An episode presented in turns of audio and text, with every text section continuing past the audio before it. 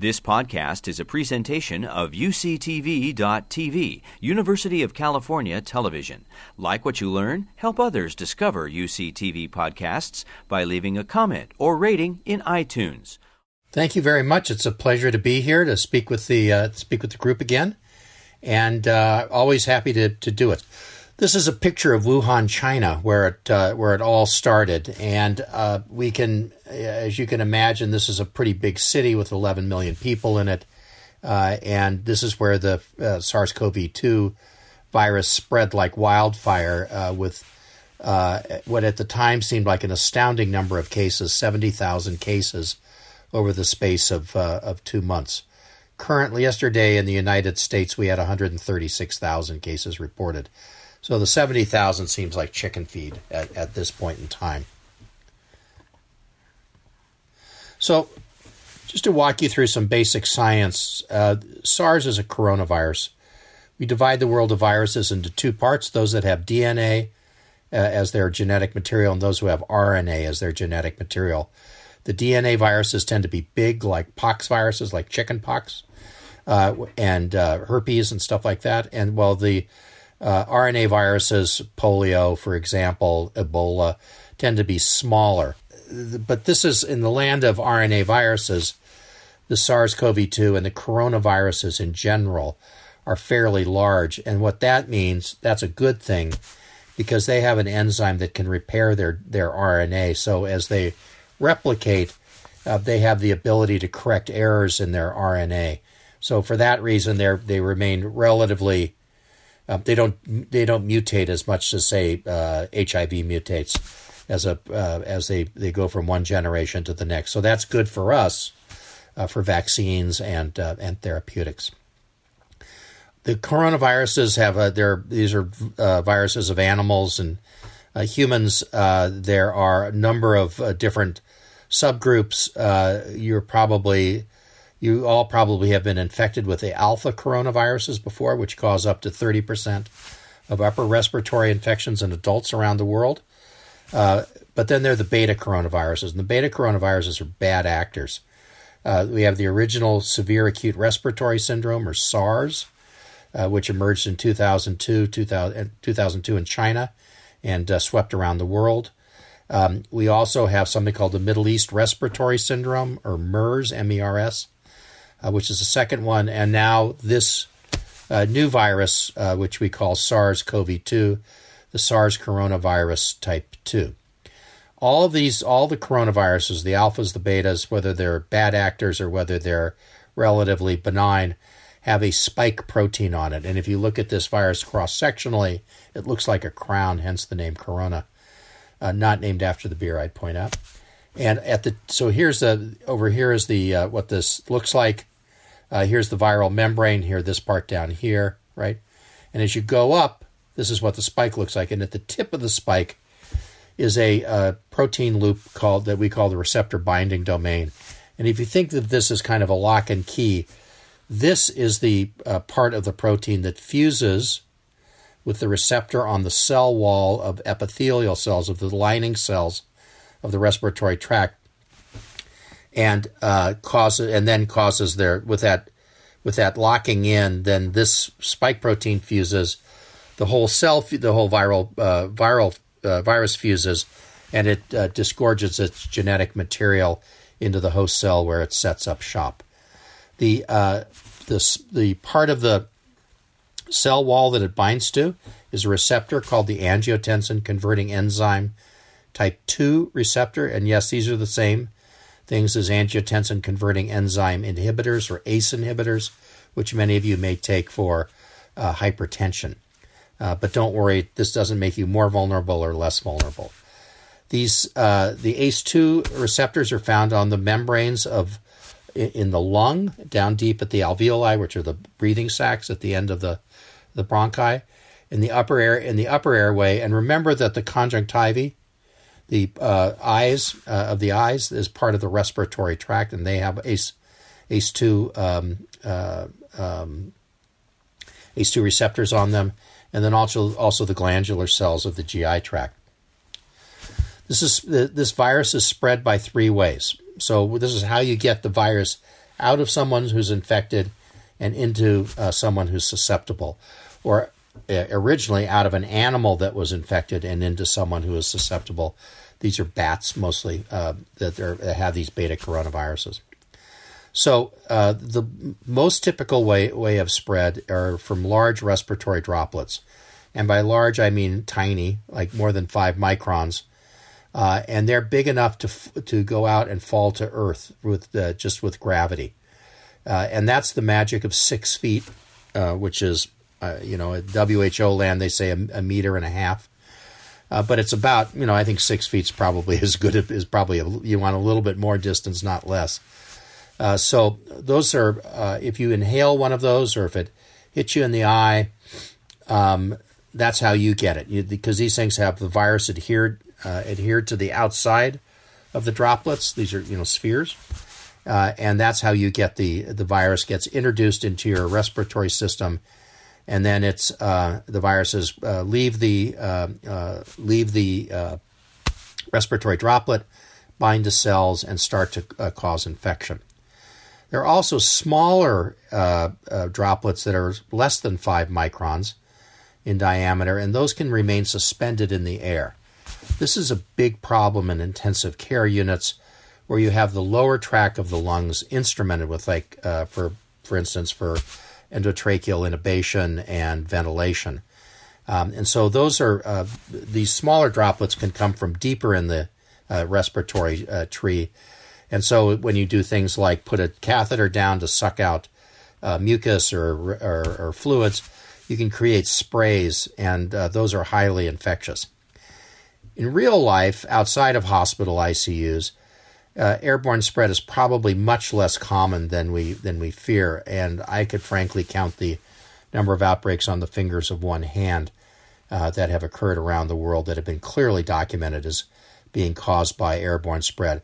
It's actually probably much more common than that. It's not vanishingly rare, but it probably only accounts for a few percent of all cases. And, but as we come back in in the wintertime, um, where uh, air can be uh, rehandled and recycled through heaters, we may see more of this. And then finally, there's fomite or surface transmission. This is somebody who coughs or sneezes. It hits the it hits a surface like a table, for instance, or a I, I think of the poles in the New York City subways. Uh, and then you go and touch it, and then you rub your eye or rub your nose, and you inoculate it directly. This this form, which is a form of transmission, which was really a big thing with SARS originally in 2002, is probably very very unusual for SARS-CoV-2, and there are not uh, a lot uh, of uh, well documented cases of transmission.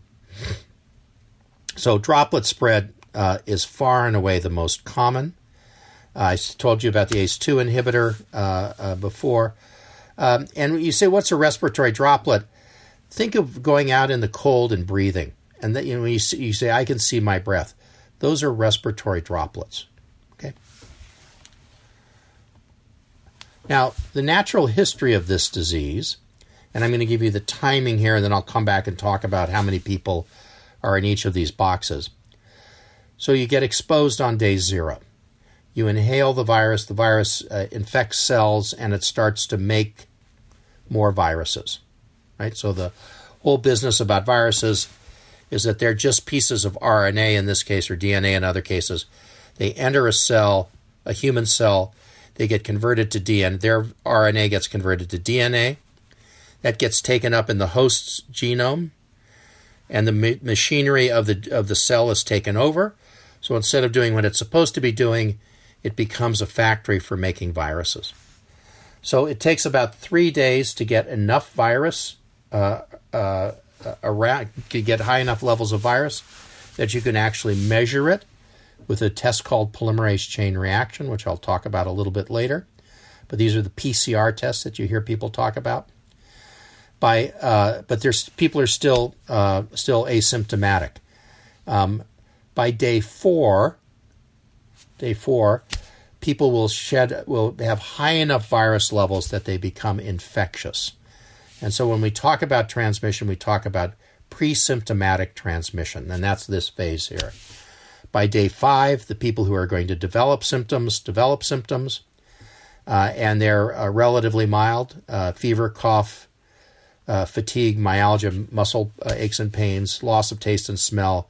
Diarrhea is not uncommon. They're infectious for the first few days of this phase, say from days four to maybe eight post uh, post exposure, but then it drops off. And by the end of uh, of, of, of um, 12 days post exposure, unless they have deep uh, lung disease, they're, uh, mo- almost everybody has stopped shedding virus.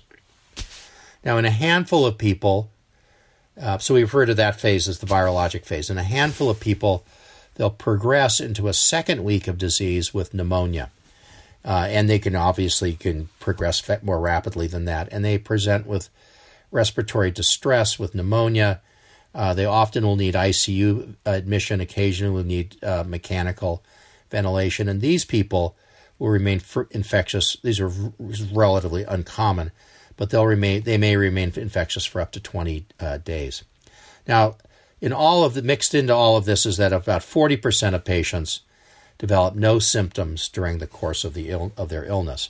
So looking at it a different way, there are 40% who are asymptomatic, about 30% who are mildly symptomatic who have no dys- dyspnea means um, difficulty breathe, breathing, no shortness of breath, no abnormal chest X-rays, and they're you know these uh, oximeters, pulse oximeters that you can clip on the end of fingers and they tell you how much what your blood oxygenation uh, levels are. This really uh, saturate oxygen saturation. That'll be above uh, equal to or above 94%. You can have more moderate disease. So when you move from mild to moderate, there's some evidence of lower respiratory tract disease on exam or on X-ray. Uh, the Chinese actually used uh, chest CT scans as a way to diagnose this but the partial pressure of oxygen, your your oxygen saturation, will remain uh, continue to remain a high above uh, at or above ninety four percent. These people can be managed as outpatients unless they're very elderly or have a lot of underlying conditions. And then you move into people who are who really truly have problems with oxygenation. It's below 94% on room air. Their respiratory rates are elevated. They have uh, pathology on X-ray or chest CT scan um, and those they have severe illness. That's about ten percent, and then about five percent of people that progress to frank respiratory failure, septic shock, or multi-organ system dysfunction. And again, that's about five percent. Those are the people in the ICU, and those are the people who die. These terms get thrown around a lot, and I want to really be careful uh, in using them. The infection is with the SARS CoV 2 virus. The clinical disease is called COVID 19, which stands for coronavirus, uh, uh, coronavirus infection uh, 2019. So it's the year and it's a coronavirus disease, right? That's the D is disease. So COVID 19 is the disease, SARS CoV 2 is the infection. If you're asymptomatic, you have SARS CoV 2 infection, but do not have COVID 19. So, why do some people move from here to here to here to here? Well, there are a variety of factors that that uh, predispose people to having worse, uh, more severe disease. Age uh, is one. Uh, older people tend to progress. Younger people tend not to. Active malignancies, chronic renal disease, chronic obstructive pulmonary disease, uh, heart disease, variety of different types of heart disease, type 2 diabetes mellitus, uh, obesity with a uh, body mass index of greater than 30 um, kilometers per, uh, sorry, kilograms per meter squared of body surface area, smoking, sickle cell disease, and if they've had a solid organ transplant. There's some others that are uh, kind of mixed. I would put hypertension over in a strong predictor. Pregnancy, CDC thinks is a predictor. I have a whole series of every Brazilian woman who was uh, with with COVID nineteen that says otherwise. So we have you know kind of dueling series right now, and then there are a variety of other things that uh, more data are needed on. Uh, we know pretty well that HIV uh, doesn't uh, tip the balance, or if it does, it's very small. To give you a little bit of uh, of, of, science here, let's concentrate first on um, on the PCR. And this is from a nasopharyngeal swab. These are the ones where they go back, kind of back up into here, right, to get it. Um, and uh, so that will turn positive. So you have sort of an intermediate point here where they actually can measure it. It'll turn positive, and then it will remain positive for quite a while. Uh, and it will take uh, uh, basically weeks to come down. Um, it can come down faster, but I'm not at all surprised when people are still PCR positive three or four weeks after they've uh, uh, after they've recovered. You can also uh, isolate a virus, which is really what we're talking about. This is the viral, sh- the, the when the virus is most is replicating most rapidly, and is um, uh, and that's when people are infectious. This is when they have the highest viral loads, um, and they're the most infectious. So here's kind of an arbitrary cutoff here, and you can see around day four they become infectious, and that persists to day seven or so. Okay. Um, and then around day 10, which corresponds with the virus dropping off, you'll get a, um, a immunologic reaction with the development of antibody, uh, both the acute phase ones, IgM, as well, well as the longer term ones, uh, IgG. So you can see the antibodies are of no use for diagnosis because they come after the infection's over. Um, and we rely heavily on PCR but also on other tests that detect pieces of the virus, viral protein, and these are so called antigen tests, and these are the rapid tests uh, that you may have heard about. I'll come back and talk about testing later. Now, so the so we have these antibodies that develop. These are all these antibodies here that are that develop, especially the IgG that persist for a while. Okay. There are lots of different types of antibodies, but there's one type that we want which is the type that binds to the receptor binding domain or the spike protein and that keeps it from uh, uh, being, being able to attach to a cell. And those are called neutralizing antibodies. This is a large uh, series, as I recall, from Shanghai, uh, where it measured neutralizing antibodies. You can see that out of these 175 patients, maybe a little less than like 8% had no antibodies at all, right? Another uh, group had uh, relatively few, so low was 30% overall, medium low was 17%, medium high was 39%, and high levels uh, were in four, uh, were in 14%. Uh, this is just measuring them uh, after they've at some period of time after they've recovered. And this, these are neutralizing antibodies. So you can see there's a real differential response to neutralizing to de- for developing neutralizing antibodies. We also know that, like all antibodies, neutralizing antibodies wane over time. Um, now, they may come back because we have cells, memory cells, that remind the immune system, oh, yeah, we've seen this protein before, spike protein, for instance, and we're going to develop a whole bunch of antibodies, and that's called an amnestic response. Um, so, but at least looking at this originally, this is a, a study in, in Vanderbilt uh, there were 18 healthcare workers who had high levels of neutralizing antibody at baseline because they'd been infected, right? As you followed them, two months later, only 42% of those had measurable antibody. So it drops off below a measurable level in a lot of people. Interestingly, uh, six of eight people who were uh, who were uh, symptomatic uh, were uh, persistently seropositive uh, so that 75% of those, but whereas only two of eight who were asymptomatic were, had, had persistence of antibodies. Now, that wasn't significant, and 8 and 8 add up to 16, not 18, I realize just now looking at this. But uh, the point is um, that people who are symptomatic may have more robust immune reactions than people who are asymptomatic. But I think the real take home message here is that 40, 58% of healthcare workers lost their neutralizing antibody uh, within two months. So that may be a problem. But these are the, my favorite kinds of studies. These are all kind of experiments of nature. So, a very large U.S. commercial fishing boat from Seattle with a crew of 122 um, set out on, uh, uh, on a, uh, a cruise uh, in August. Uh, they were uh, there was a, a, group from the University of Washington who went out and drew blood and checked for COVID nineteen uh, as they were as they were going out. Uh, during the, the the cruise, somebody who had tested negative because they were caught in the window period in those three days before the the virus turns before the PCR turns positive, developed uh, COVID, and there was an attack rate of 86 percent. Um, now, when they came back and measured everybody's blood, three crew members had neutralizing antibody from prior infection. None of them were none of them got infected during this uh, during this outbreak, whereas of the 117 that didn't have neutralizing antibody, 103 became infected, and this was highly significant even with these low numbers. So this would suggest that in the face of re-exposure, if you have existing neutralizing antibody, you're protected. Now, to throw into this mix is the whole thing about reinfection. Uh, and there are a handful of cases around the world. The most compelling is from a 33 year they're all pretty compelling, but uh, to give you an example, a 33 year old man from Hong Kong uh, who had uh, two diagnoses of SARS CoV 2 infection four and a half months apart. The first one was mild, and the second one was asymptomatic.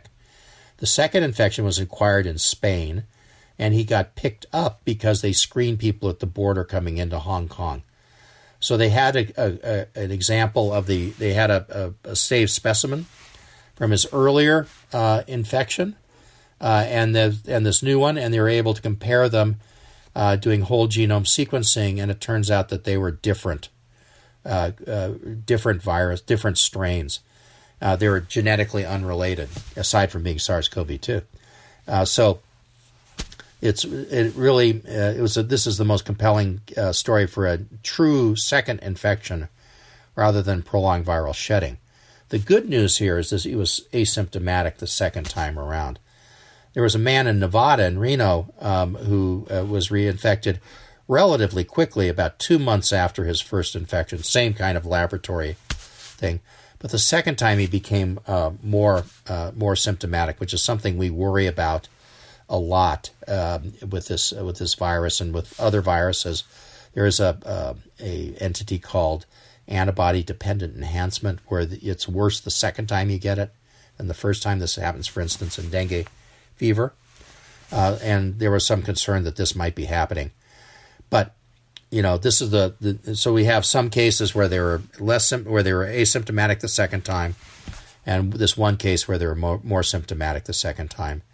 I think the thing to take home from these this, these cases is that as a rare phenomenon, reinfection can occur, uh, and it occurs something on the order of about four months later, uh, and that would suggest that maybe there is some waning immunity, uh, and that could be problematic. Um, we may be there may be a lot more of these going on, and we just don't know it. Now, the other thing that goes on about in the dynamics of viral transmission are so called super spreading events. These are uh, exposures that occur um, uh, from one person and a whole bunch of other people are infected. Um, and this is a, a, list kind of from an early re- earlier review of uh, people uh, looking of, of, looking at um, uh, the proportion of people who are infected at, um, sort of larger events. Here's a meal for with 47 people, 10 people were infected. Here's one with um, uh, this was in France. This is a pretty well publicized uh, outbreak. Uh, 11 people were exposed uh, and five became in- infected. Um, so we know from these series that that super spreading is a real deal. Um, and this suggests that transmission is, is driven by a relatively small number of high risk close contacts. And if you'll allow me the indulgence of scrolling back here for a second.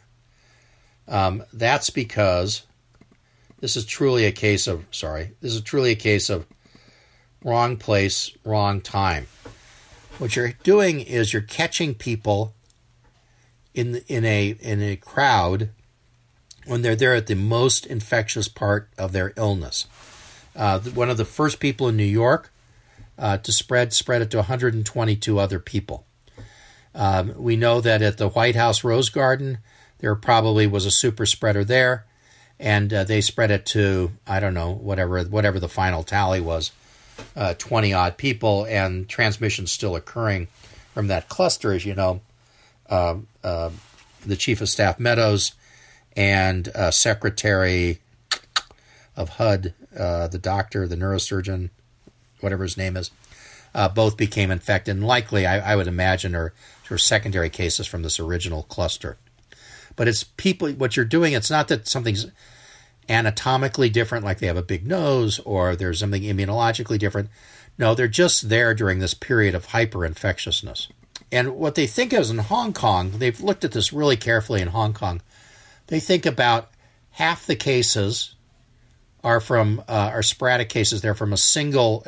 There's one person exposes one other person, whereas about half the cases are um, are are spread events where there's more than one person where where one person infects more than one other person, uh, and it's um, uh, there's a uh, there's some math around this that we could walk through.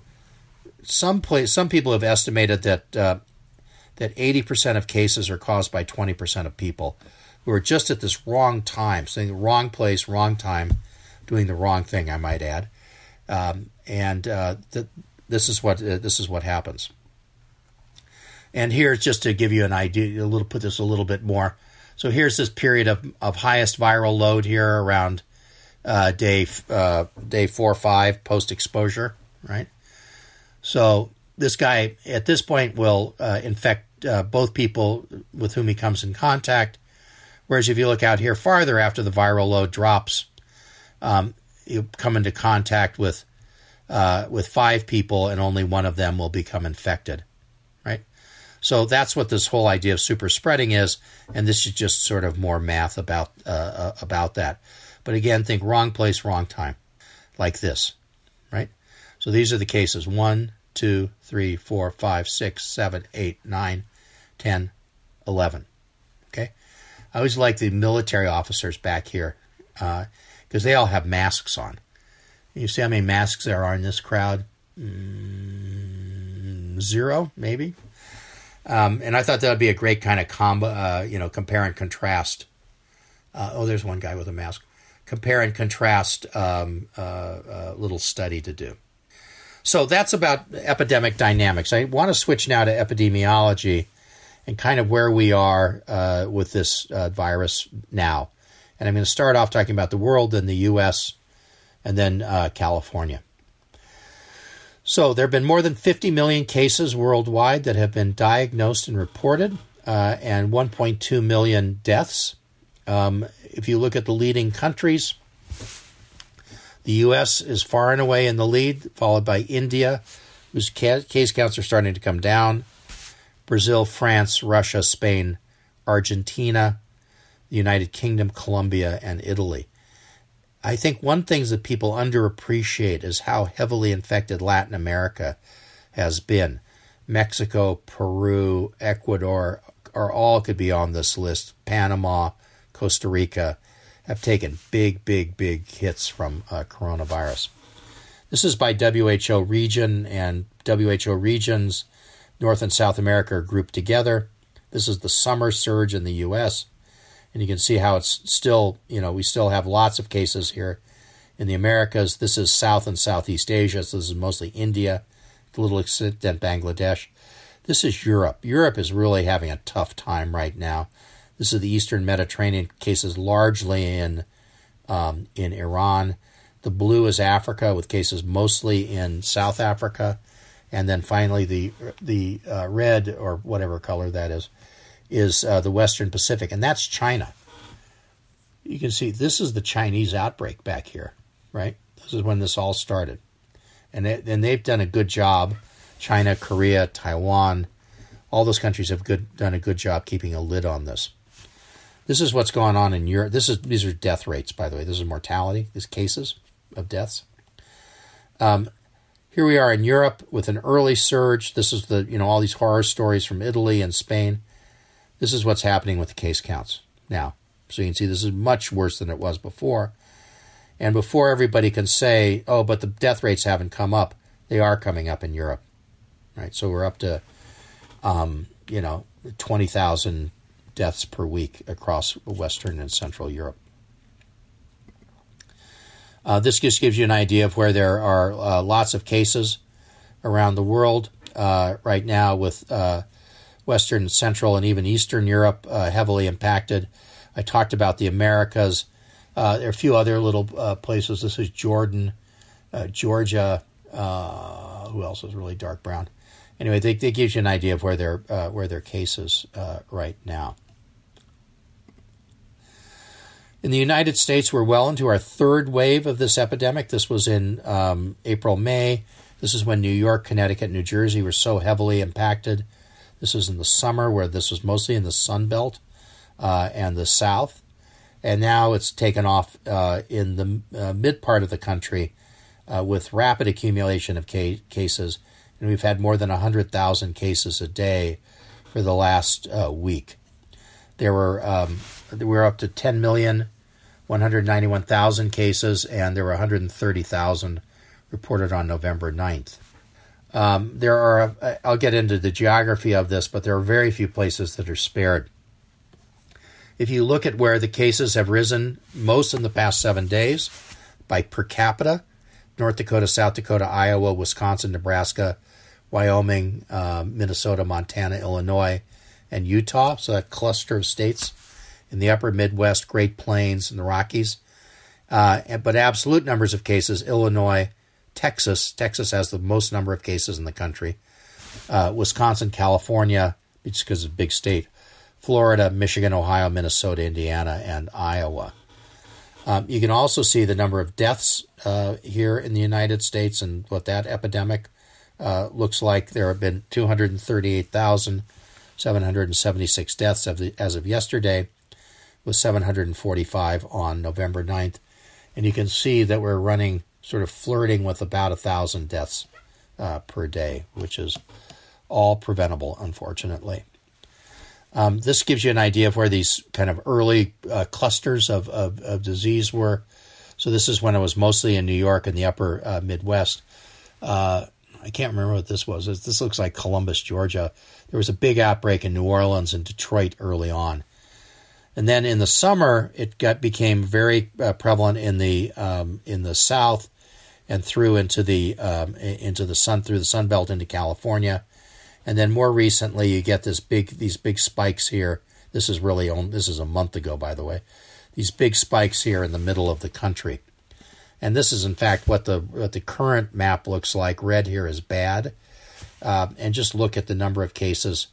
This is per hundred thousand in Wisconsin, Illinois, Minnesota, Iowa, Indiana Missouri, even down into Tennessee and Arkansas and Oklahoma. You can see, and then all out through the populated parts of the Great Plains uh, and the uh, and the Rockies, including the Intermountain West here in Salt Lake City and, and its environments environs. So this thing is really spread like wildfire, and in fact, the only states that are um, that are seem to be doing relatively well right now are New Hampshire and uh, or Vermont, New Hampshire, and Maine and Hawaii. I was last week. I was saying California, Oregon, and Washington were doing okay. I think it's finally caught up with us. Here we are in California. I, I gave a talk uh, a week ago when we were here at this point. I was saying, well, maybe we dodged a bullet. No, we haven't dodged a bullet, and uh, we've had almost a million cases in California. Uh, we had 8,000 new cases on Monday. We've had 18,000 deaths and uh, 29 more deaths on on Monday. The most cases in the past seven days were in the big Southern California counties. The big, not big in terms of size, but big in terms of population. Los Angeles, San Bernardino, San Diego, Riverside, and Orange. And then in the Valley, Sacramento, Fresno, and Kern. And uh, here in the Bay Area, in Santa Clara and Alameda. And if you look per capita, you get into you know why are these things counties like Alpine County? You know, give me a break. Um, how do we know this is real? Because hospitalizations are going up, and these are this is statewide. This is all hospitalizations. These are ICU hospitalizations, um, and you can see you know we're not that far different with this thing trending up than we were back in uh, in April. Um, we have a lot of capacity, but we may need more. Uh, some other points here. This is just looking at the positive, the, the proportion of tests that are positive. It's now gone up from a, a low of about 3.2 up to 4.1% most recently. Uh, and the other thing is there's a statistic called the effective reproductive number, which is abbreviated as R sub E or R sub T if you're British. Um, and what we want that number to be is less than one. And what it means is it's for every single for every case of COVID nine or for SARS-CoV-2 infection, how many people become how many secondary cases are are there? If I have if I have SARS-CoV-2 infection, how many people do I infect on average? And what you want this number to be is less than one. If it's one, everybody infects one person, it becomes endemic in a population. If it's more than one, it's reflecting spread through the population and growing prevalence. If it's less than one, it's declining. And we've kept it less than one here in California for quite a while, but over the last month, it's uh, crept up. And we're currently, uh, I think today, at 1.14 uh, for the R sub E, which is out of control and it needs to be brought back down. Now, this is just gives you, uh, you know, what the what the curves look like in these counties. As with many things in California, Los Angeles, the largest county by far, drives the train. Uh, and uh, these are peri-urban parts of these, uh, not San Diego, but Riverside, Orange, San Bernardino, are all the kind of parts that are near uh, Los Angeles. Uh, and unfortunately, here in the Bay Area, both Santa Clara and Alameda are trending up as well. Here in the immediate Bay Area, these are the nine counties of the Bay Area. You can see we have not avoided this spike. It's gone up from about 400 cases a day uh, to about uh, to maybe about 600, 700 cases a day with this big, huge jump um, on November 9th. Um, this is not good, uh, and it reflects a lot of transmission. Uh, fortunately, deaths re- remain relatively low here. Not that any death is, you know, we can't discount deaths, but compared to some places, uh, these numbers are, are pretty low. Most of the uh, in most of September and October, when I gave these talks, these numbers were had, were going down. All all the cases were going down, with the exception of Sonoma which has had a lot of problems, largely because of the fires. At least that's what it seems like. That people who were were infected, who were isolating at home, had to come out, and they ended up infecting a lot of other people as they had to evacuate their homes. Um, these colors represent the state's um, tier system, which I'll talk about in a second. But this gives you an idea. So that in Sonoma County, there are 11.1 cases per 100,000 per day.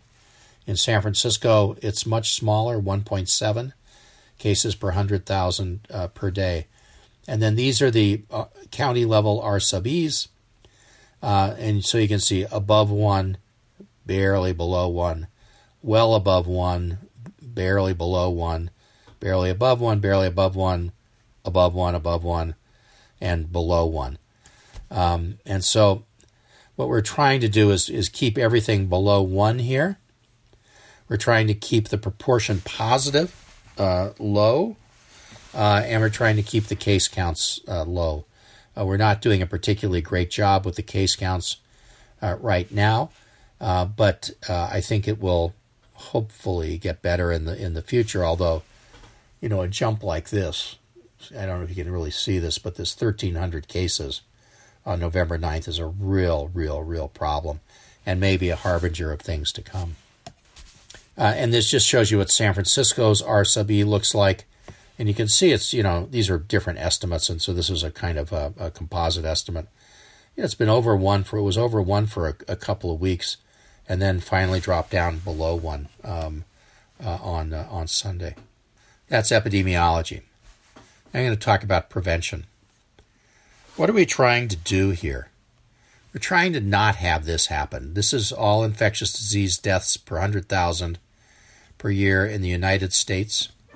This is the 1918 1919 influenza. This is HIV. Okay? So this was an enormous shock to the system. And uh, when, um, uh, and it spread around the world uh, with the armistice, uh, with troops going to Europe for World War One and coming home from Europe after World War One. uh, and it really was a worldwide pandemic that was facilitated by what was what uh, they thought of as modern transportation. So we have two goals. One is to minimize the number of new cases by decreasing R sub E, and also trying to uh, deal with super spreaders, which is that letter is K for the uh, dispersion uh, constant. And then we want to flatten and prolong the outbreak to assure the adequacy of healthcare resources. So if we spread it out over time, and to buying time for antivirals and eventually vaccine, which we've done pretty successfully. Now we have a relatively no, limited number of non pharmaceutical interventions. At the individual level, we can wear masks, we can maintain social distance or physical distance, we can stay home if we're sick. Because if you're sick and coughing, the masks don't work very well. And we can wash our hands or use alcohol. That's really around fomite transmission, probably a bit overblown. Uh, what are our public health interventions? Well, we can do shelter in place. A cordon sanitaire is a is a public health term, which means you put a belt around an area and don't let people in or out, which is what the Chinese do when they basically will go into a if there are cases, they'll go into a city, they'll lock it down, not let anybody in or out, and they'll test everybody to identify cases. Um, we do uh, case investigation and contact tracing. And the reason we do all of this stuff is so we can isolate people who are infected and infectious and quarantine people who have been exposed and are likely to develop infection. We can do testing, and I'll talk more about testing. Um, we can do a lot of focus testing, and that's going to become, as the technology improves, we're going to get better and better and better at that.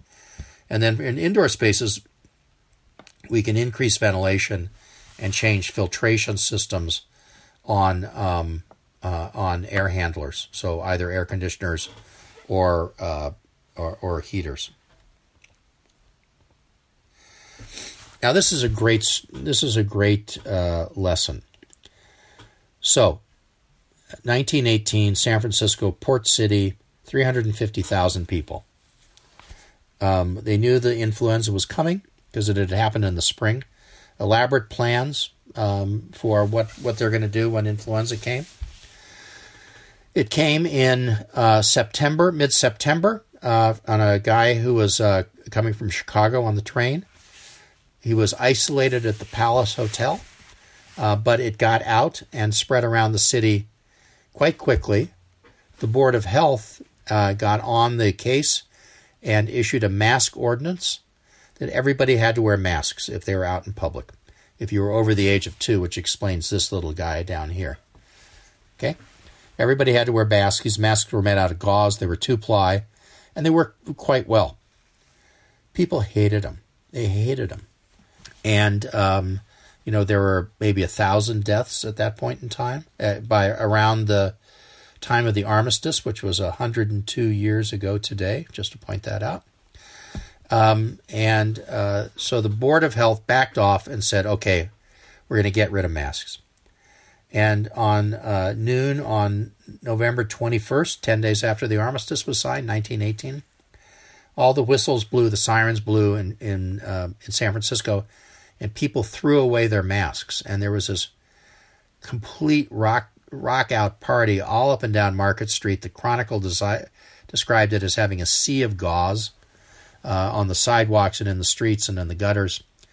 Uh, and, uh, you know, so it was like great success story. The only problem was is that come April there were another uh, at least 1,400 deaths. Uh, so you know, as much as anything, here you have a story of where they're doing pretty well with masks to prevent death. Everybody got rid of the masks and they doubled their their death count. Uh, so um, it's a more complicated story than that, but it's uh, worthwhile to listen to because it has real parallels. Um, with today. Masks reduce airborne transmission. They reduce them from the person who's infected. And remember, 40% of people are asymptomatic, right? And of the 60% who are symptomatic, a third of them transmit or are infectious. Uh, you know, if you think of the three days, they're most infectious days four, five, and six. One of those days, day four, they are pre symptomatic. They haven't developed symptoms yet. So that's why we want people to wear masks outside, because maybe 60% of transmission is from people who are asymptomatic, the, 20, the 40% plus a third of the other three days, right, for people who are symptomatic. The other thing is, is that if you wear a mask, you protect yourself. Um, it cuts down on your chances of inhaling uh, particles, um, and it's uh, you know it works really well. And the third thing that Professor Monica Gandhi here has worked a lot on is that we also think that if you're wearing masks, if you do get infected, you're going to get infected with a smaller a smaller number of viral particles, and as a as a consequence, have less severe disease. So that's like three reasons to wear masks. Um, the British modeled this out, uh, and this is looking at uh, four options. 80% people wear masks. Uh, social distance continues after lockdown uh, is lifted. This is a May 31st lockdown. The total infected population is 2.5%, and it takes 276 days till its virus is extinguished. Here's the yellow 50% masks. Social distancing continues, uh, and you end up with 7.4% of the population infected, and it's no, it's not going down. Blue, um, you have a lockdown instead of universal masking, um, which continues indefinitely. Uh, takes 369 days uh, to eliminate it, and it uh, takes, uh, and you end up with 5.5% of the population infected. And then the gray is social distancing after lockdown ends. So try and do it all with social distancing, and you can see that doesn't work very well at all. So if these, the masking seems to be really, really, really important uh, in terms of a uh, in terms of uh, uh, cutting down on spread and, and elimination. People don't wear masks in large parts of the United States. Um, this is looking at uh, the proportion of public wearing masks most or all of the time. And this is exactly where all these outbreaks are going on right now. Okay? California is pretty good. Um, the West Coast is pretty good. The East Coast is pretty good. Illinois and uh, Minnesota are good, but not quite good enough. And then this is the percentage of people surveyed uh, by this uh, by this group at uh, Carnegie Mellon who um, who knew someone who knows someone who's sick. So that's kind of a rough estimate of how much disease there is. So here in North and South Dakota, actually the two most heavily impacted states per capita, almost 40% of people knew someone who'd had COVID. Out here, it seems relatively uncommon. Up here in this New Hampshire, sorry, this is Vermont, in New Hampshire and Maine, it seems relatively less common uh, as well. So this is another kind of you know gross estimate of of of uh, of mask wearing and, and and cases, and you can you know us loving math and, and graphs, we plot this out The proportion of, of the public wearing masks, proportion of people wearing masks in public most uh, summer, most of the most or all of the time, versus the proportion who know someone with COVID symptoms. Again, this is like in disease incidence. You can see what this you know what this relationship looks like here, with uh, you know South Dakota, North Dakota, Wyoming way up here, and then California's way down uh, way down here, where we have high levels of masking and relatively fewer people infected, uh, at least per capita. This is uh, this is great. This is on the uh, old Key line, and I think this is in Rockridge, uh, but it was it's certainly in Oakland. We know that part. And this woman didn't quite get the message about covering your nose. We come back to uh, to say a couple of words about other things. So masks are good. Now I talk about social distancing. Social distancing is important, and I'm showing you this these data, early data from Wuhan, uh, that were published in uh, I think late uh, late January. No, probably no mid late February. And here are these periods of time. Okay, you didn't have anything going on here. Uh, this was there's nothing happening here. The R sub E was 3.54. Here it was 3.32 they locked down on January 23rd. It fell in the first week to 1.18, and then by the uh, second uh, and third weeks to 0.51, and subsequently to 0.28. So this is this huge drop off uh, in R sub E's that was directly observed in Wuhan uh, through their forced shelter in place program, which is a lot more draconian than ours.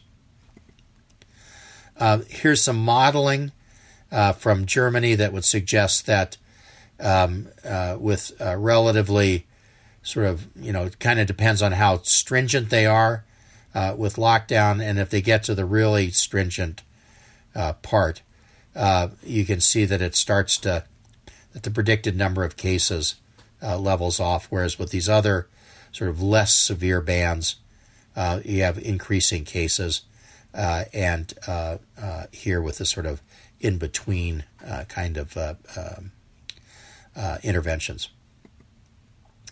This is um, Professor Gandhi's favorite study. I've heard her talk about it ad nauseum. Three companies of Swiss in the Swiss Army, companies like companies of soldiers, 120, right? In two companies, there was no social distancing or masks. 30% developed illness, uh, 62% got infected. In the third company, um, there was either the, did either social distancing or masks, so one or the other.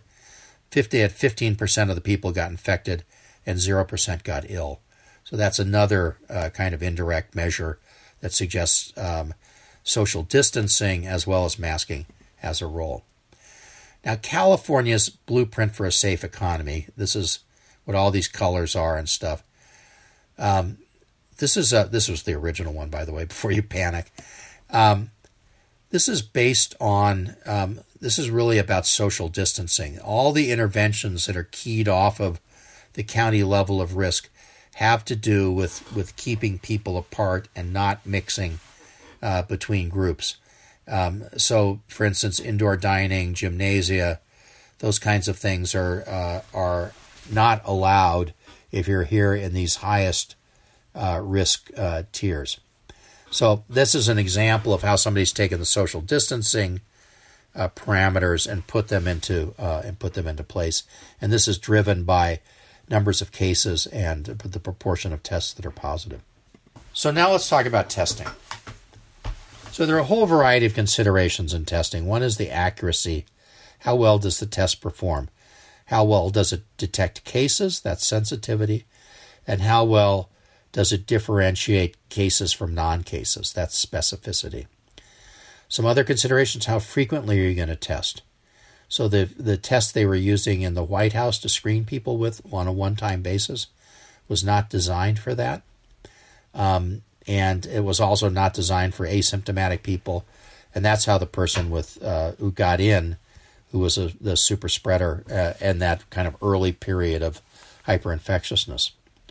We talk about uh, turnaround time, and we hear about point of care testing. Uh, another consideration: who collects the specimen? Is it home collection or is it collected in a clinic or uh, something else? Right?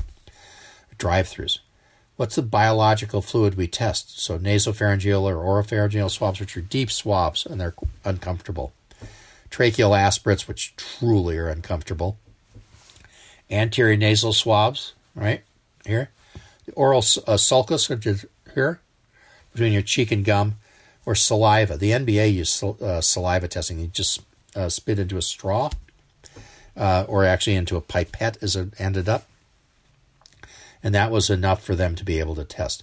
And then another con- uh, consideration was whether you combine uh, specimens from multiple people together with the thought that if it's negative, everybody's negative um, and that has some math to it, and it's it's not a bad idea, but it's not a great idea if it's say more than twenty percent prevalence. You have to go back and retest everything if one of them if if the pool is positive. So these are the um, kind of the big uh, tests that we have up here. We can look for RNA, right? And there are two ways to do that. We have these are PCRs, right? Both of, both of these are PCR tests. One is we one is a quantitative test. This is real time PCR. Um, this turns positive three days post exposure. You can get the results in four to eight hours, and it's highly, highly, highly sensitive. This is the gold standard. There are another series of things, both isothermal and loop mediated isothermal amplification, which is a qualitative test.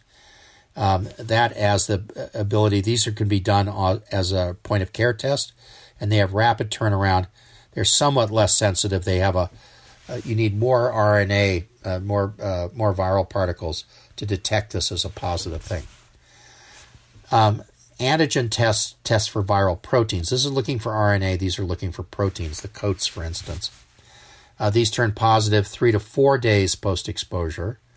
Uh, they are very rapid. They have 15 minutes, but they have not high sensitivity. And this was these were the types of tests that were being used in the White House. And then finally, we have antibody tests where we can measure uh, IgG to either the spike protein or to the cap to the capsule around the nucleus the, the, the nucleus of the virus. Those don't turn positive until 12 days post exposure. Um, and it's you know they're highly sensitive and that they can get the results in not unreasonable amounts of time. But it really comes down to these three. This is kind of the runoff, um, and I it depends on what we're what we're trying to do. There's a very interesting guy at the Harvard School of Public Health named Michael Mina. I kid you not. I kept thinking I had his name wrong and I was getting him and conflating him with the chef, but you know, whatever. What he said is look at a test, say, that has, uh, I say, an antigen test. And an antigen test, it doesn't turn positive until you're sort of up here, farther up on this on this curve. Yeah, because you have to have more RNA around in order to detect it, or more viruses around in order to detect it. Here, an antigen test, you're detecting protein, right? Down here, if you have a PCR test, this is gold standard. You're going to hit it right off the bat. You're in good shape. What he says is okay, this is a test that costs $5 each. This is a test that costs $125. Why don't we just test everybody every three days, right? Because we'll hit this period by if we're doing three days. Whereas if we do uh, PCRs once a week, we're going to miss the most infectious part uh, and uh, are going to have a positive PCR because the PCRs stay up for a while, but they'll be out of the infectious period. So if you can quarantine, you can isolate them all you want. It's not going to make any difference in terms of disease control. Whereas if you do antigens wrap, you know, constantly, you're going to hit this early peak and you're going to be able to act on it in terms of isolation, contact tracing much more rapidly. I think this is a really interesting idea, and, and, a lot of places are trying to put it into practice. What the White House did wrong was they were using it as a single test rather than doing it in series. Now, another thing you may have heard about in terms of disease control is herd immunity. Herd immunity is a term from veterinary medicine and it refers to the proportion of the population that needs to have durable immunity. And durable is a big word here. Uh, before the before the viral spread stops, so the virus can't find a susceptible host, is what it boils down to. And there's a formula for this, which is RE minus one over RE. Um, and so if the RE is three, remember I showed you that stuff from Wuhan where it was like 3.85? It's three, the herd immunity would be a three minus one divided by three or 67%. And from a variety of outbreaks, uh, including like at San Quentin and Avenal State Prison, uh, we think the herd immunity probably lies between somewhere between 60 and 80 percent. You saw it when on that ship, I the, the fishing ship I told you about. It was, I think it was 83 percent. So those are kind of those closed closed things where nobody can really get away from each other. Um, that may be overestimating where herd immunity lies, but we're probably talking in the sort of 60%, 60 to 70% range. This is a review um, that was done on herd immunity, and you get an idea. Uh, so, measles, you need 95% of the population uh, with a basic reproductive number of 14 and a half uh, for people to be immune from measles. From polio, uh, it's uh, it's closer to 85%. Uh, for smallpox in India, uh, it was closer to uh, a little bit below 80%. Uh, this is uh, the H1N1, the darker green is the H1N1 influenza. They estimated SARS at around a little bit more than 70. And at least here, this guy estimated it SARS CoV 2 at 60%. So it's an interesting, it's an interesting phenomenon. Uh, and, um, you know, it different, it depends on what your basic, this is a different way of saying this but what your effective reproductive number is, or this they have it here is basic reproductive number, which is related. So same idea. Um, the number of secondary cases per primary case, and uh, here they estimated sixty percent. I think actually think it's probably a little higher. You have heard people, including current members of the White House task force, say that we should just let everybody get infected, and therefore, and that's a way we can achieve herd immunity. Well, to start with, um, the immunity is not necessarily durable. Um, this is a, a, much longer story, but for the other coronaviruses, immunity lasts sort of one respiratory season. It lasts for you know a few uh, you know several months. It may last as long as eighteen months in some in some series, but it, it goes away unless you're being constantly restimulated. So, uh, and we have this these cases of reinfection, which is a concern. And so, I think that the, you know, the idea here is that um, we may, uh, we probably can't count on durable uh, immunity in the absence of a vaccine.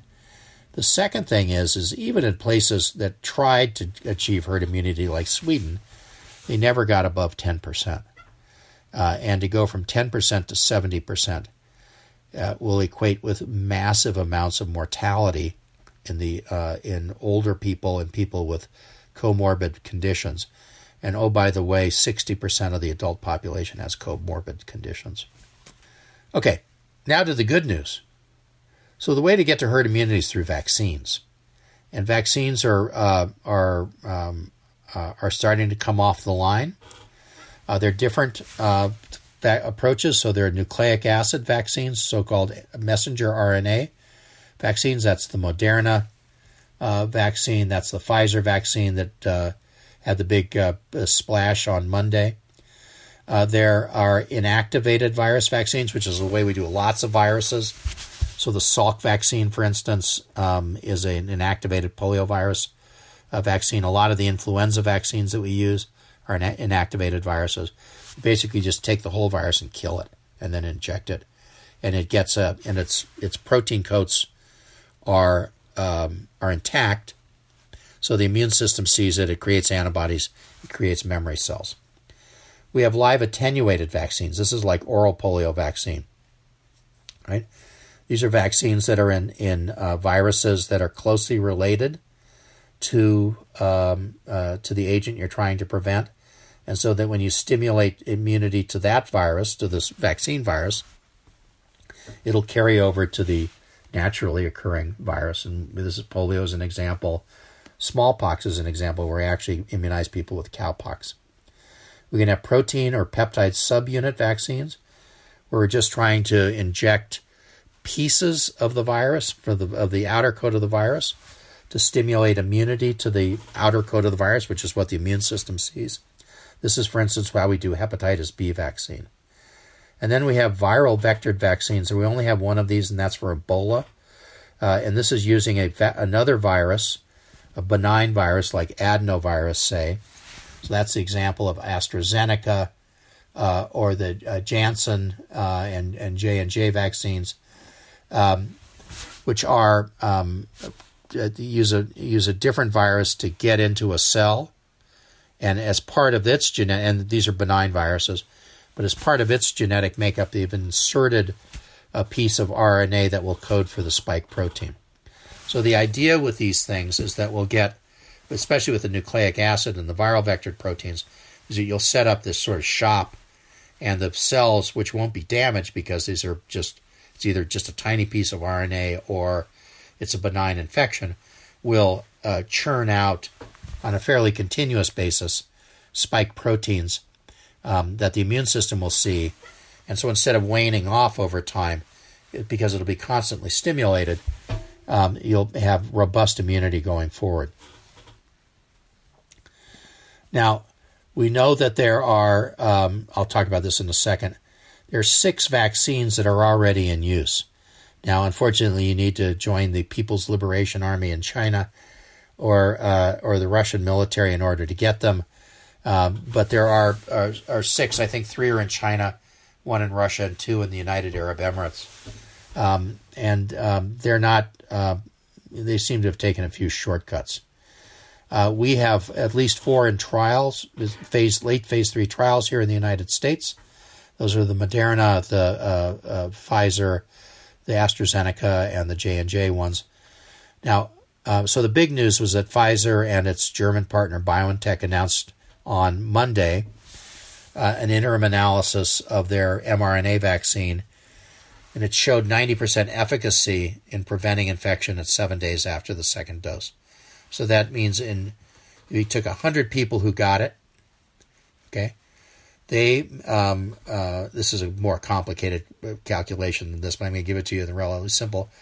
That 90% of them uh, uh, did not develop um, uh, infection when they were when they were exposed naturally exposed to the virus. There were no sa- serious safety concerns.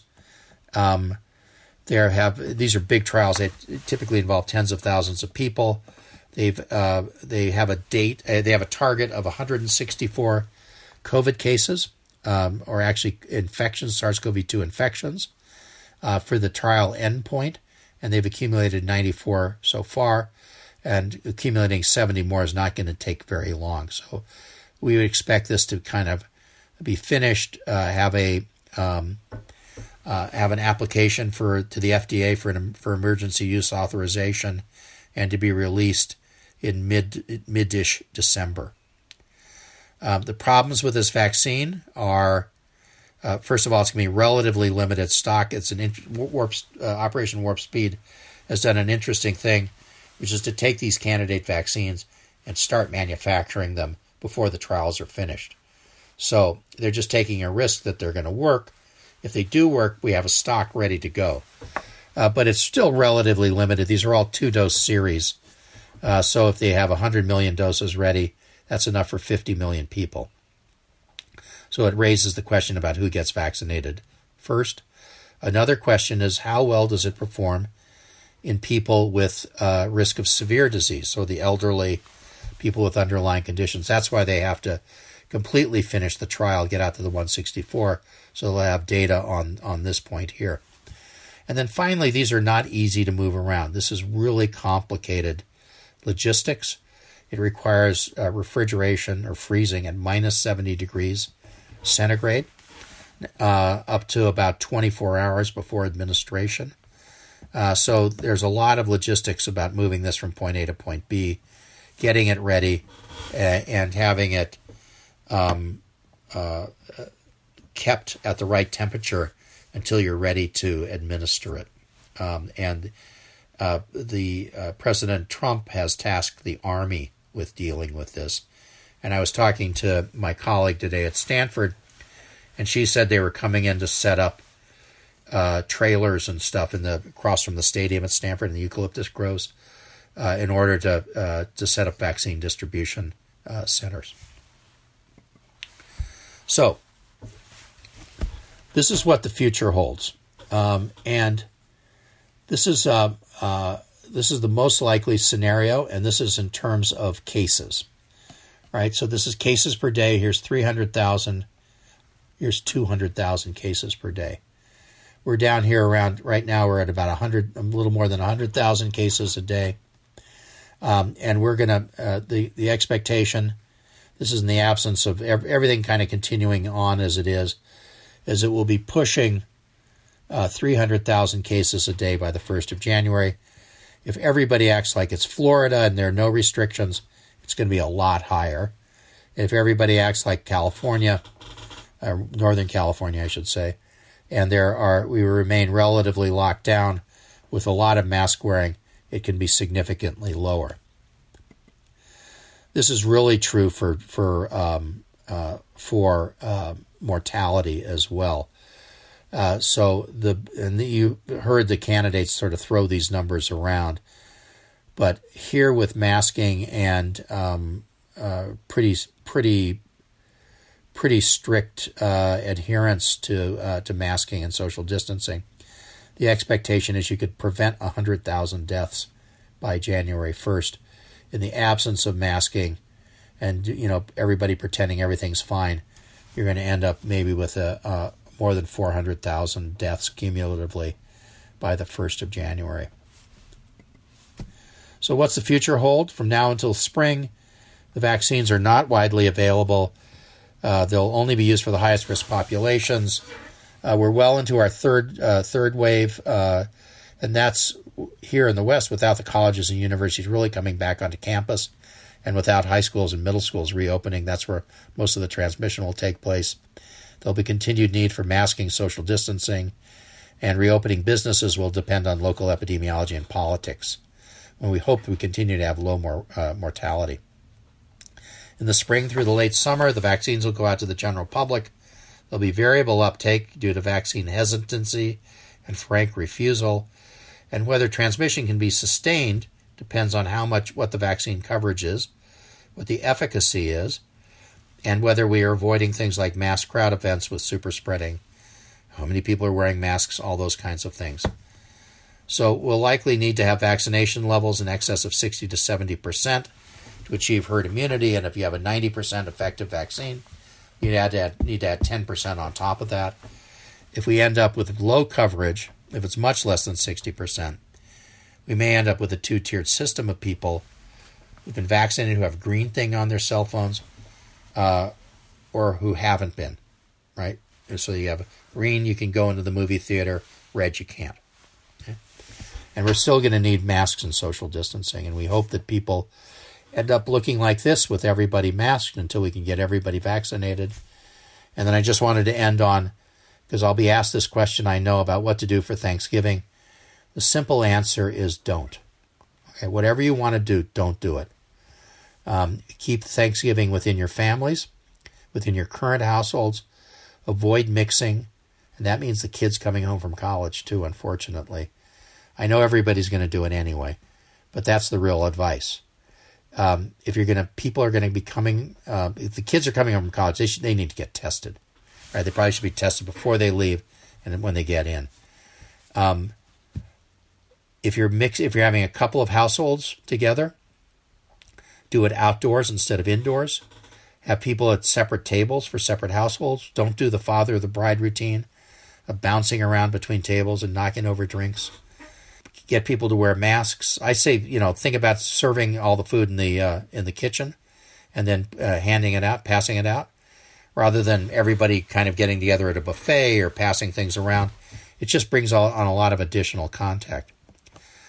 I, I also think that could, this is the time to shop online and have the food delivered and stay out of Whole Foods on Wednesday. Uh, and then I wouldn't live up to my public health spurs unless I reminded you not to cook the stuffing inside the turkey. That's a risk of salmonella. And if you cut up poultry like giblets on cutting boards, uh, uh, make sure you thoroughly clean them before you cut up foods like uh, crudités or salads that will be eaten raw. So, with that advice, um, I'm happy to answer questions. Thanks very much.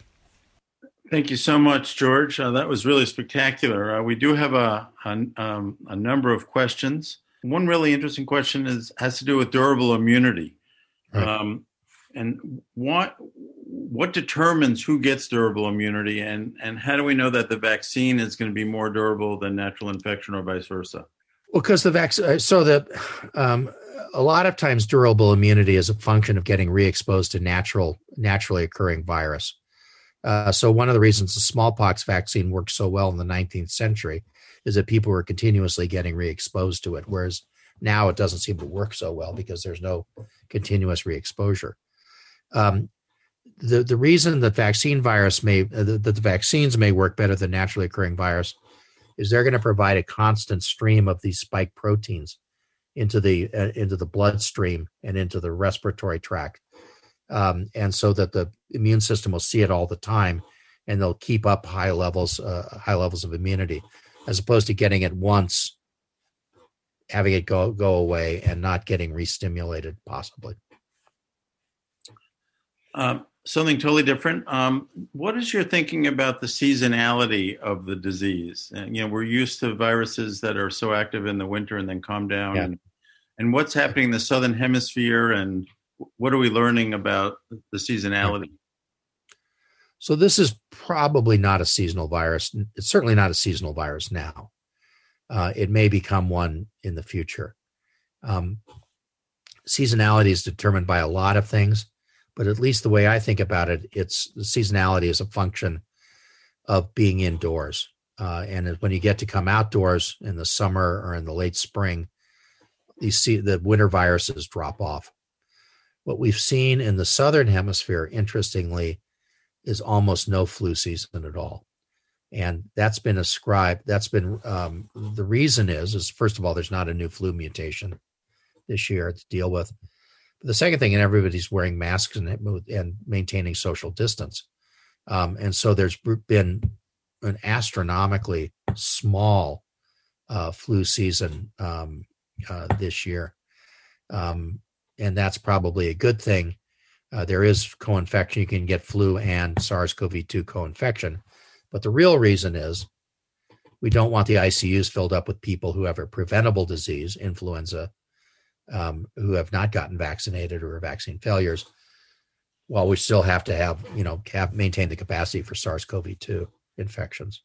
So if you haven't been vaccinated, get vaccinated. It's really important. And while that is the Southern Hemisphere's experience, don't bank on it.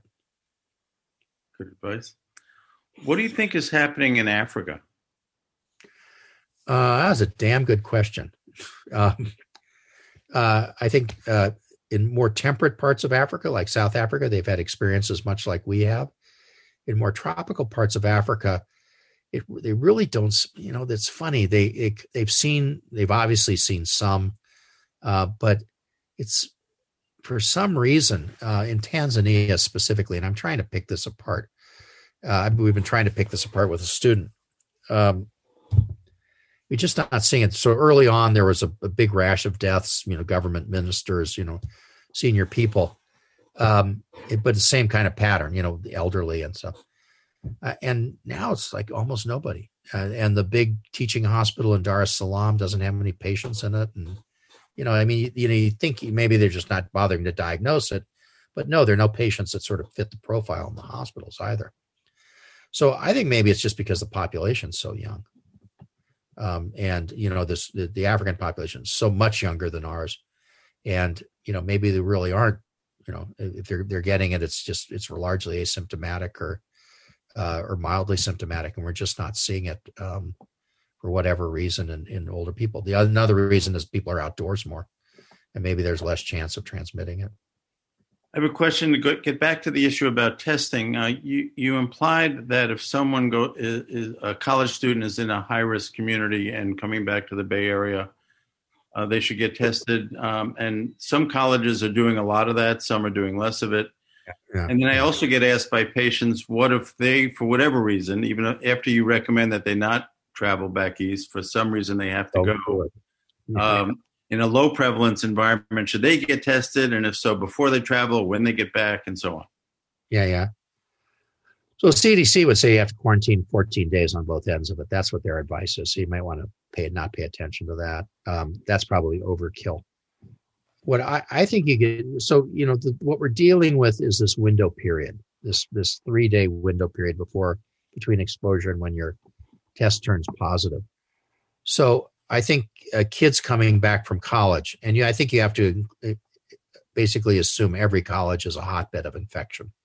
I don't know who saw the end of the Notre Dame Clemson Clemson game on Saturday, but there'll be 2,000 cases by Wednesday, you know, by today, you know, for sure.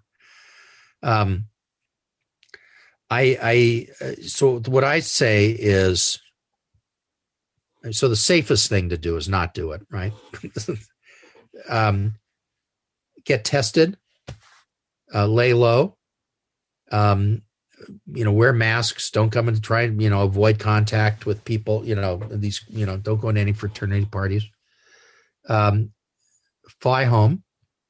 Uh, come home. Uh, quarantine in your house, which means no contact. Right. Uh, wear masks if you go if you have to go out, and then get tested say maybe three days later. And that way you're dealing with that window period of, of three days. Or you could wait you know, a few more days and say, let's just assume that the that the exposure could, could have been on the airplane. That's pretty unlikely, by the way, on these shorter flights.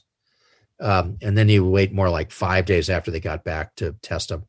I, I had my I had my daughter test herself, go go to Kaiser and get tested the, the day after she got back back, and she got tested a couple of days beforehand uh, in Virginia. So that's kind of how I approach it. Now, if you have to go back uh, back east uh, for whatever reason, um, I think it's you know you're, you're playing with fire. You know, I mean, my basic ex, you know advice is don't do it. You know, that's why we have Zoom. But if you have to go back and visit elderly parents, for instance, um, I think you need to be prepared to quarantine. Uh, to, to use a combination of, of testing before travel and after travel, and quarantining until you get a second negative result before you really kind of enter their bubble. Um, and you need to be outside of their bubble uh, until then. And then when you come back to San Francisco, you come back to San Francisco and do whatever you want. It depends on if you're if you're living with your 95 year old mother in law, then you probably get caught in the reverse of that. Too. Um, there was an, a question about the um, something totally different about the, uh, the, the mutations from the minks in uh, Denmark and uh, that's my new favorite story. Yeah. Where, where, where, are the uh, where, and how much is mutation going to turn out to be a big issue with this virus? One of the problems with with viruses, especially zoonotic viruses, is that it can get into other popul other species. And you remember the story about the tigers at the Bronx Zoo? That's because felines have ACE2 inhibitors in their upper airways, as do mustelids. Mustelids are things like otters and ferrets and minks and sables and stuff, you know, muskrats, wolverines. Um, and they have very similar kind of receptor architecture as as humans. Um, so the this these minks got infected, and then they kind of pa- probably passed it around uh, in these big enclosed populations, um, which are like a cruise ship, you know, in many ways. Uh, and they got um, and, and they started to adapt to minks. So the virus tries to you know, it gets more and more efficient for sorry transmission and and um, and uh, um, replication in minks. And then they started. It got like 15 farmers who got infected with this variant strain, and that pushed all the alarm bells because this is a for in humans this was somewhat more pathogenic. At least that was the thought.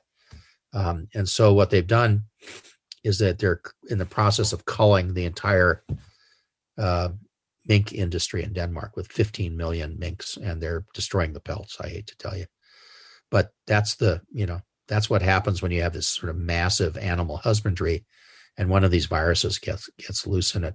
They also have other. Um, uh, there's a Spanish industry. There were some farms in Utah where they had to cull all the animals, um, and so it's you know that's that's what's going on. Uh, and they think they've also locked down all of northern Denmark. I mean, hard hard lockdown, uh, and they're going to contain this, and they're not going to let anybody uh, get out who's infected and start spreading it from human to human. Right now, it's it's mink to human, and it stops. Uh, but there's concern is that it could be human to human transmission. Uh, we have a lot of other good questions. I think we don't quite have the time for all of them, but maybe on if if you're sitting with a patient who um, is say 65 years old and in generally good health but has one or two chronic conditions um, and they're asking what what can i do you know how how tight a shelter must i do um, what are you what are some things that you would advise them to do uh, you've touched on flying indoor restaurants gyms and so forth but, um, and I guess you're not doing most of those. But what are some of the other things? Where do you draw the line? I'm flattered that you think I'm 65 years old. I wish I were. Uh, um, I wasn't talking about you. Oh, okay, okay, okay. Well, you got to wear masks. The next patient I'm going to see. Yeah, okay. Uh, you got to wear masks. I encourage people to, to you know, who are going to be exposed, like going on an airplane, to wear glasses. Um, and, you know, you all, you guys all wear safety glasses, you know, with the sides and stuff but um, there was actually a study in China that said it reduced the risk of uh, being hospitalized 13 fold if you had myopia um, and had to wear glasses more than eight hours a day. And that speaks to conjunctival protection. Um, we go. I go to the uh, old folks hour at at uh, Trader Joe's, and and it, I think it cuts down that cuts down exposure a lot. I I'm really conscious of exposure and avoid um, situations in which there could be, you know, like a lot of people walking around with no masks. Just walk, turn around and walk out of the place. Um, so I'm, um, you know, I think you have to really go the extra yard um, to uh, to avoid exposure, and that means wearing masks, wearing glasses, and really avoiding indoor spaces to the greatest extent possible. So no indoor, no Michael Mina yet. Oh, the other Michael Mina. Yeah, no. There's one last question about masks. Uh, uh, how how how big a difference is there between different masks in, in the non medical settings? So, I have my props here. This is an N95 mask. Okay, this is from Home Depot. This is not the one to get because it has this thing here, which is an exhaust valve. That means if you have this, you're going to be exhausting all the virus out, right? So you don't want don't want the ones with these things on.